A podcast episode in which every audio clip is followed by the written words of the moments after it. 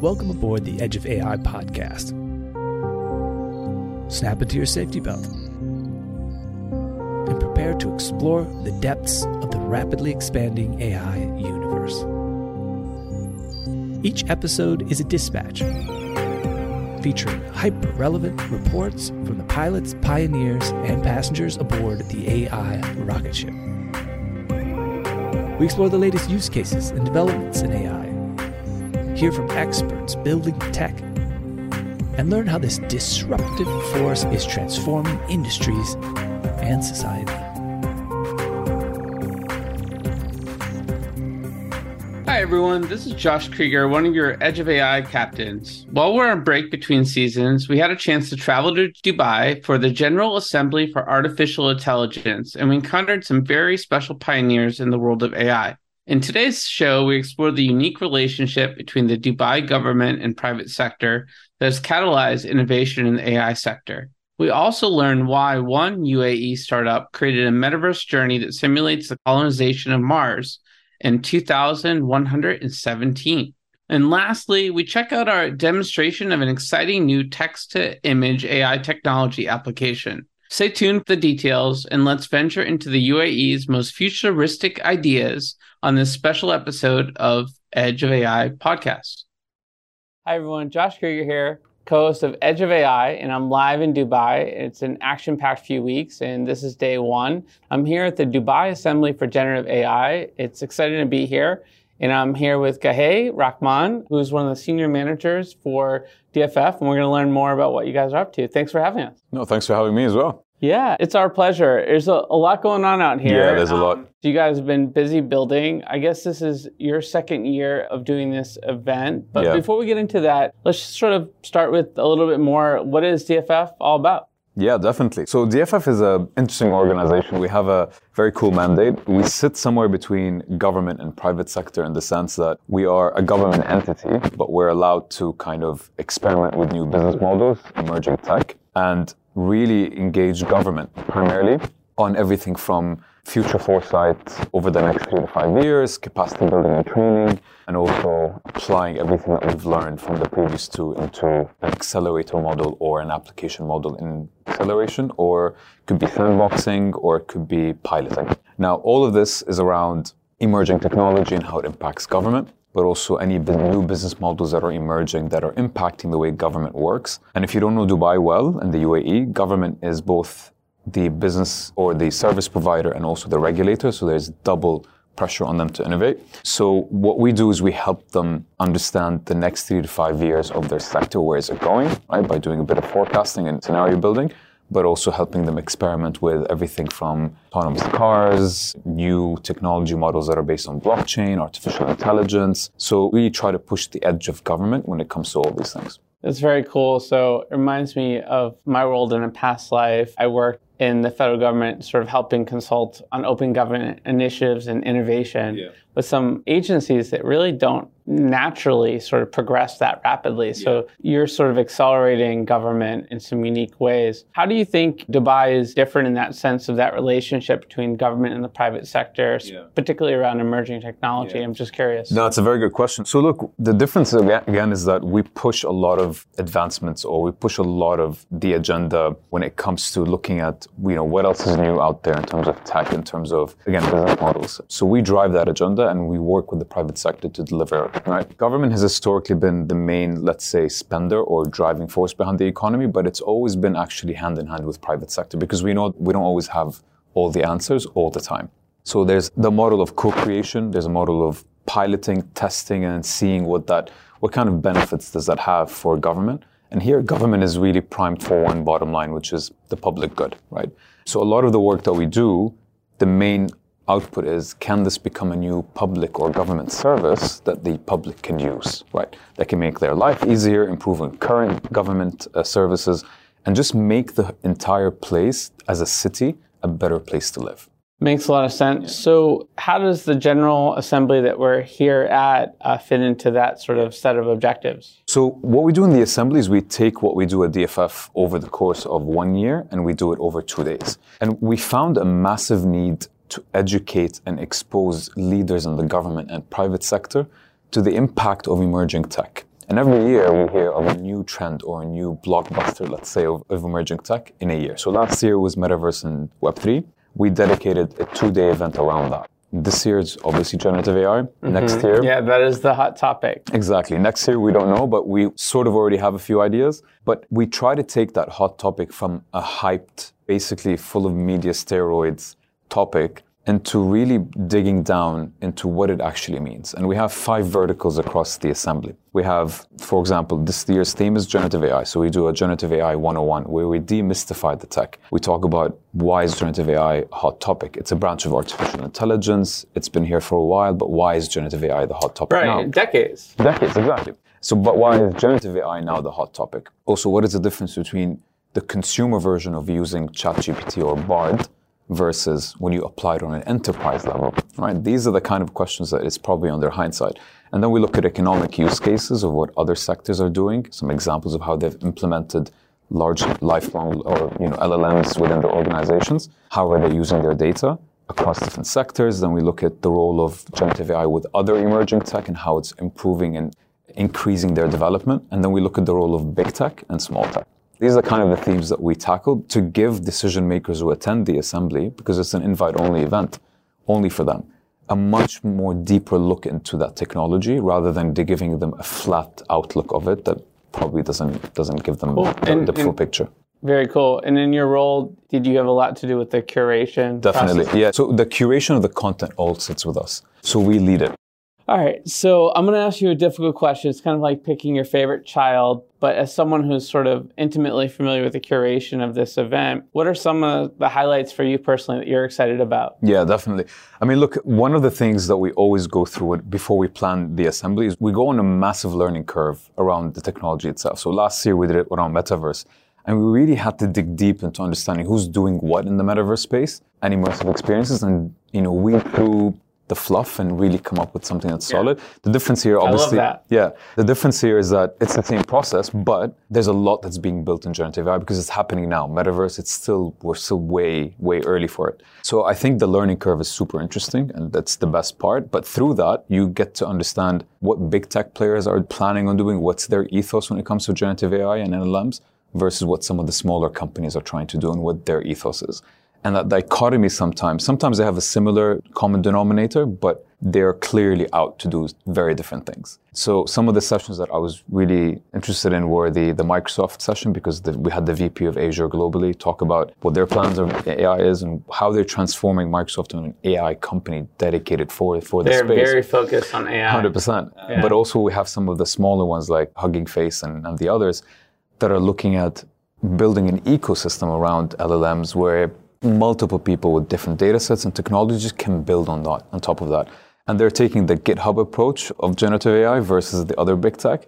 So it's interesting to see how both these roles either clash or play harmoniously together. So for me, that's the most interesting part. Yeah, makes a lot of sense. I mean, we love this type of stuff, and I'm sure be a chance to collaborate more in the future. Yeah. For those that don't know where to learn more about you guys, where can they find DFF um, in, in sort of Web3? At the moment, the best place is our website because it has all of our projects, both previous and current, but also. And, and that's what's a web, website handle? Yeah, yeah, DubaiFutureFoundation.com. So you'll find it all there. And a lot of the upcoming projects, we push them a lot on our socials because we have a community of startups that we've been curating for the past six years that we've been working with and bringing them here to Dubai to work with government. So we have a massive pool of them. So whenever we have an interesting project around emerging tech that wants to whether a government entity wants to test and play around with, we reach out to that community, reach out to the scouts, we publish it on social media, so it's always there and everybody can have access to it. People from the States can apply from South America. We've had a lot of companies from South America, Europe, Asia. So yeah, that's how to reach. All right. Well, that's where folks can go to learn more. Really appreciate you spending a little time with us. Thank you I know you, you have a lot me. going on. Yeah. And uh, let's stay in touch. Yeah, absolutely. Thank you. Thank you. Hi, everyone. Josh Krieger here with Edge of NFT, live in Dubai. I'm actually at the General Assembly for Artificial Intelligence. This is their second year, and I was greatly appreciated to be introduced to Amin Alzarouni. He is the CEO of Bedu, and thanks for uh, joining us on the show. That's a pleasure, Josh, for sure. It's an interesting topic to be part of. Yeah, I mean, we're at this edge of innovation. We talk a lot about Web3 and its intersection with AI. And I've learned that there are folks across the world that are thinking about this intersection as well. Before we get into the details there, maybe you can just give us a little background on yourself and Bedu? Yeah, definitely. I basically come from a heavily tech background. All my career have been in the tech industry, specifically in the private and multinational organization. I've been part of product development, service offering for all my career. For the last, let's say, seven years, I started our, my own ventures in collaboration with governments or in collaboration with colleagues and co-founders. Our latest venture is in uh, what we started is Bedu, which is an Arabic word for Bedouins, the nomad. And we allow me to basically elaborate on the name because Bedouins love to discover, and in any part of the world, not just in the Middle East, but they love to discover the land and they are famous of prospering uh, the land that they are in. And this is where we would like to inject that value within Bedu. We would like to discover in this emerging tech world. This is why in the last two years, Bedu focused a lot on the Web3 space, a lot on the digital assets, blockchain use cases. We can elaborate further during this podcast. Now we are setting up Bedu to become more of a venture studio, a startup studio that, with the same model, collaboration with tech companies and governments, convert ideas into businesses and products? And how can we eventually spin off these products to become successful businesses and startups that actually contribute to the ecosystem that we have? Yeah, it makes a lot of sense. So, obviously, there's been a lot of innovation in the Web3 space over the last two years. It feels like it's been two decades, and a lot of different possibilities for what can be co created. But you guys settled on two particular projects that have come to life. I'm really curious why you chose those projects and how that journey has been for you. And then we'll talk a little bit more about AI. But the first one you said is 217. It's uh, 2117. 2117. I skipped a one. So yeah. 2117.io. What's that all about? It's an interesting, it's our flagship project, uh, by the way. It's a metaverse uh, journey that we started more than a year and a half ago. I need to tell you the vision behind it. So there's a vision here in the country owned by the ruler of Dubai, His Highness Sheikh Mohammed bin Rashid and there is a team dedicated to basically make this as a reality, which is building a first habitation and a colony on a, the red planet Mars in year 2117. Okay. So with that vision, we collaborated with them. We partnered with the Mohammed bin Rashid Space Center to create that kind of simulation into the metaverse, into the virtual world. And this is what we have launched last year. We have been partners here in the assembly last year and we showcased our metaverse project 117 it's already live there are already users are actually on that platform we are continuously building and developing it but the whole story comes behind that vision how can we build a virtual reality space that can create a vision that most of us will not really live to witness and we bring that. It makes you want to reality. try, right? It makes you want to. No? There's longevity medicine out there today that wasn't there even 10 years ago. So maybe there's a chance we can be there on Mars together. Yeah. The beauty is we can envision how real estate going to be at that time, how education will be at that time, how social interaction will be at that time. So this is the whole story behind it. And yeah, we have been basically extremely busy in this project.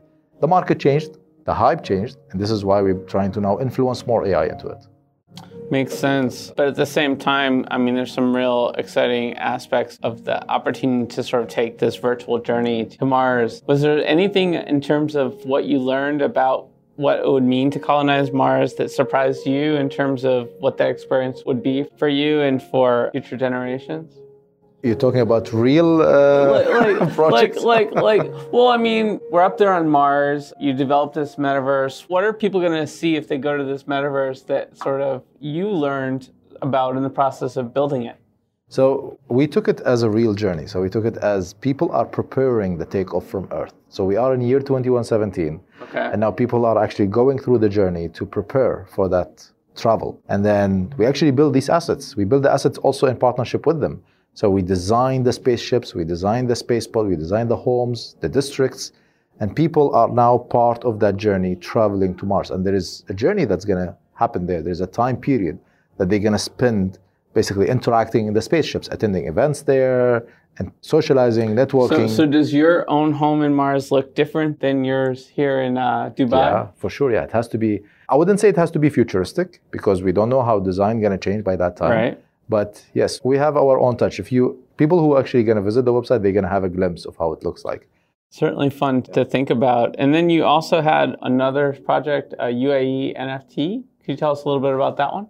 That's more our experiments on the blockchain side. Our experiments on the digital asset side. We have launched several projects that has to do with art, has to do with loyalty and membership programs, where we see how can we use the smart contracts and blockchain to provide different tools for the market. For example, our latest project, it was related to our metaverse, but it was more what kind of the process and the tools that we can bring in where people can create their own NFT by customizing the art piece that they are interested in.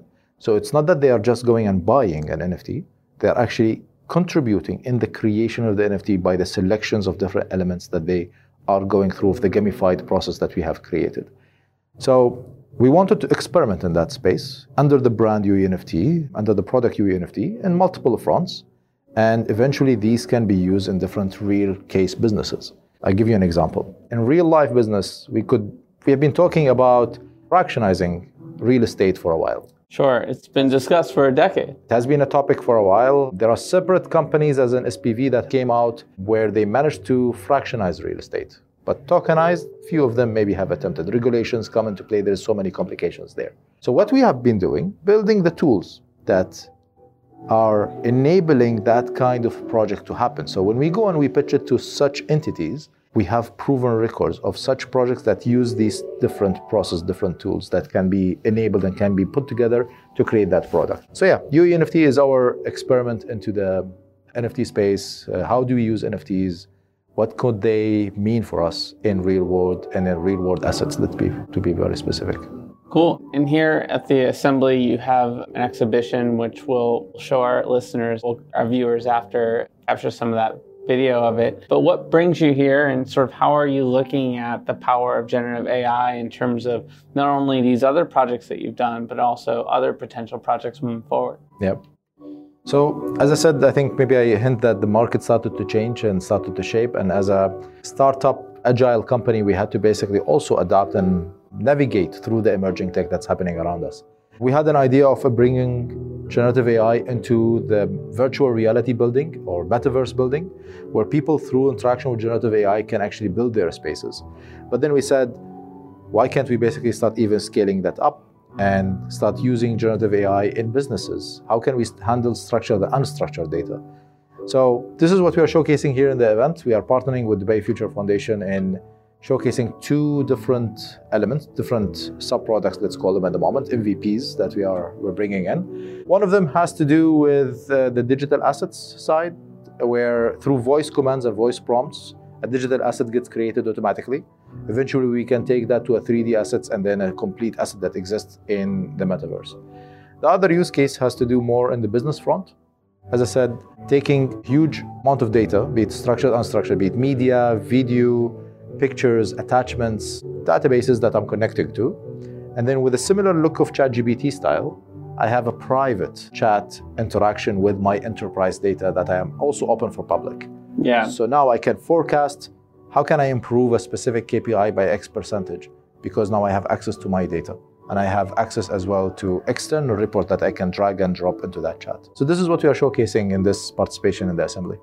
I think that's a, a, very powerful use case for all enterprises, right? Because search engines are only so effective at getting people to exactly what they need and how. And the amount of data that companies have has proliferated immensely in the last few decades. So search isn't enough. You could still spend a lot of time looking for something and not find exactly what you need. Whereas with AI, whatever you need is at your fingertips. So yeah, it's it's not only search. Search for sure is a big added value, but then you you include planning, you include options project of decision making, project management, hmm.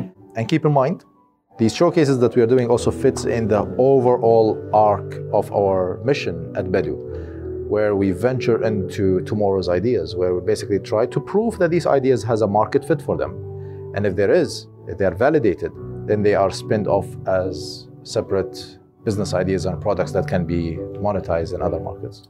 Very exciting. And so, how can um, folks that are listening sort of collaborate with you and, and, learn more about what you do? There is a lot on our website, first of all, in Bedu AI. We are very active in all social channels. Myself, the team on Twitter. We have our own Discord as well for the community members that owns the digital assets that we have. So definitely they can, if they are here in Dubai, We are here tomorrow. I'm not sure if this podcast will be will be aired by then, but again, on the come website. To, if come, why not come, come, come to, Du- Dubai. Come, to Dubai. That's the easiest way to collaborate. Come to Dubai, hang many out. many of our stakeholders have said it. I guess I would repeat what they said. We aim to make Dubai and Dubai going to be a hub for many of the emerging techs and many of the future technologies that we see coming in, in the region. And it's not just because of the vision, it's how this vision is being translated from infrastructure point of view and not only tech infrastructure, the infrastructure from city entertainment, facilities, uh, hospitality and all of that. Make sure that when a startup wants to basically shine and boom, there is a right ecosystem that supports us. Regulations as well, talents, a lot of attractions of talents that happens in the region. So that come to Dubai and let's have a chat or reach out us to social channels and then we are more than happy to basically have an interaction. Well, thank you for your time today. I learned a lot. I'm going to definitely be following you all. You're at the edge of inno- innovation for sure and uh, excited about what you're doing in this space. Thank you so much, Josh. Thank you so much. Pleasure. Hi, everyone. I am here at the Dubai Assembly for Generative AI, getting to know the team at Bedu, and they are showcasing some really cool technology here. I'm at their expo, and it's all about text to image technology. So tell us a little bit more about what you're up to here.